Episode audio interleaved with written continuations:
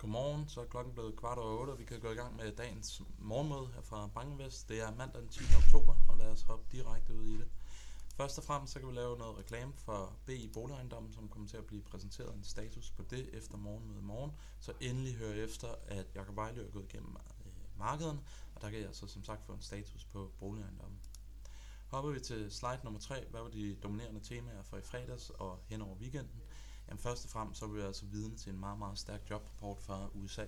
Det var med til, at vi så en hawkish prisning af Fed, hvor den forventede rentenedsænkning af Fed Funds Rate, som vi ellers prisede i starten af sidste uge, den forsvandt, og vi priser altså nu, at Fed de skal til at stramme pengepolitikken yderligere i forhold til 22-niveauet op igennem 2023. Så var vi videre til kraftfaldende aktier, og endelig så over weekenden, så har fokusen været på den her bumpning af broen mellem Krim og Rusland. Hopper vi til slide nummer 3, jamen der viser det daglige afkast i S&P 500, og som I kan se, så var det det største fald, vi så i S&P 500 siden medio september måned. Det skal dog siges, at vi også sidste uge så nogle af de højeste afkast, vi har set over de sidste to uger, eller sidste to måneder. Så det er altså lidt en illustration af, at ja, vi faldt meget i fredags, men vi var også steget meget mandag og tirsdag. Hopper vi til slide nummer 5, der viser udviklingen i den amerikanske arbejdsløshedsrate, og som kan se, så faldt den til de laveste niveauer siden starten af 70'erne. Det går altså imod det, som Fed ønsker at se, hvor vi skal have noget slag ind i arbejdsmarkedet, og det var også med til at drive den her hawkish reprisning af Fed i fredags. Hopper vi til slide nummer 6, jamen det er lidt en illustration på den bogstavslide, som vi lavede over coronakrisen, hvor folk snakkede om et V, et L, et W, et U, et Nike-formet opsving. Spørgsmålet er, hvad der kommer efter sådan en V-formet opsving, som er faktisk det, vi indtil videre har været vidne til.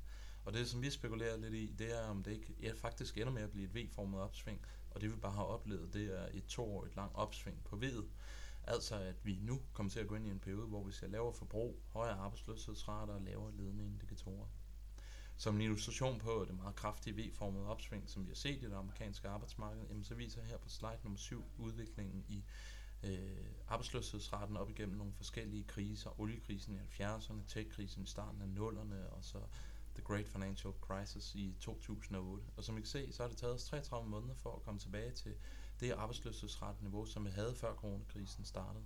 Hvis man ser på den tyrkiske linje, som viser udviklingen op under 2008-krisen, der kan vi altså se, at det tog hele 131 måneder, før vi var tilbage på et normaliseret arbejdsmarkeds- eller arbejdsløshedsratniveau. Så det er en illustration på, at arbejdsmarkedet i den grad er kommet meget, meget hurtigt tilbage.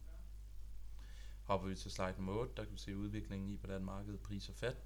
Og som vi kan se, så er vi altså ikke længere priset en Fed-pivot for 2023, faktisk priser vi nu det omvendte, og 2023-forventningen ligger nu over 2022-forventningen, og det var altså det, der var med til at drive aktiemarkedet ned i fredags. Hopper vi til slide nummer 9, jamen der viser udviklingen i, eller hældningen på den amerikanske rentekurve, og som vi kan se, så er vi i meget, meget inviteret territorier. Og igen, det er altså en recessionsindikator, som i den grad er svær at sidde og. Vi ser altså et meget, meget stort øh, pres på den amerikanske økonomi, og rentekurven isoleret set peger altså også på en forhøjet sandsynlighed for en amerikansk recession. Hopper vi til slide nummer 10, jamen det viser udviklingen i afkastene for faktorer for det amerikanske aktiemarked. Som vi kan se, så er det relativt homogen øh, faktaperformance, som vi var vidne til i fredags. Vi så, at growth-aktier og performer value-aktier, det var selvfølgelig, at vi så de her stigende renter, men udover det var det altså ikke de helt store bevægelser. På den positive side kan vi bemærke, at Credit Suisse CDS, jamen den er begyndt at falde lidt, og vi ligger nu under de niveauer, som vi så i starten af sidste uge. Med det der værende sagt, så ligger vi jo stadig markant over de niveauer, som vi så op igennem 2008. Det er også positivt at bemærke, at gaspriser i Europa det er begyndt at komme ned. Vi ligger nu på 156 euro per megawatt time, markant under de 300 niveau, som vi havde i primo september måned.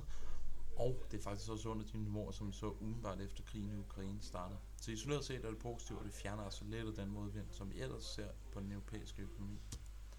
Endelig for morgenstunden, så er der nogle negative asiatiske markeder, vi er vidne til. Fokus det vil ligge på regnskabet, som kommer på fredag. Det er de store bankregnskaber i USA. Så vil Evans og Brainard for Fed, de vil komme ud og snakke i dag.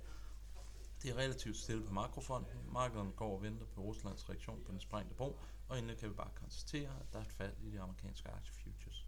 Med disse ord, så ønsker jeg alle sammen en rigtig, rigtig god dag, og vi høres ved i morgen. Hej!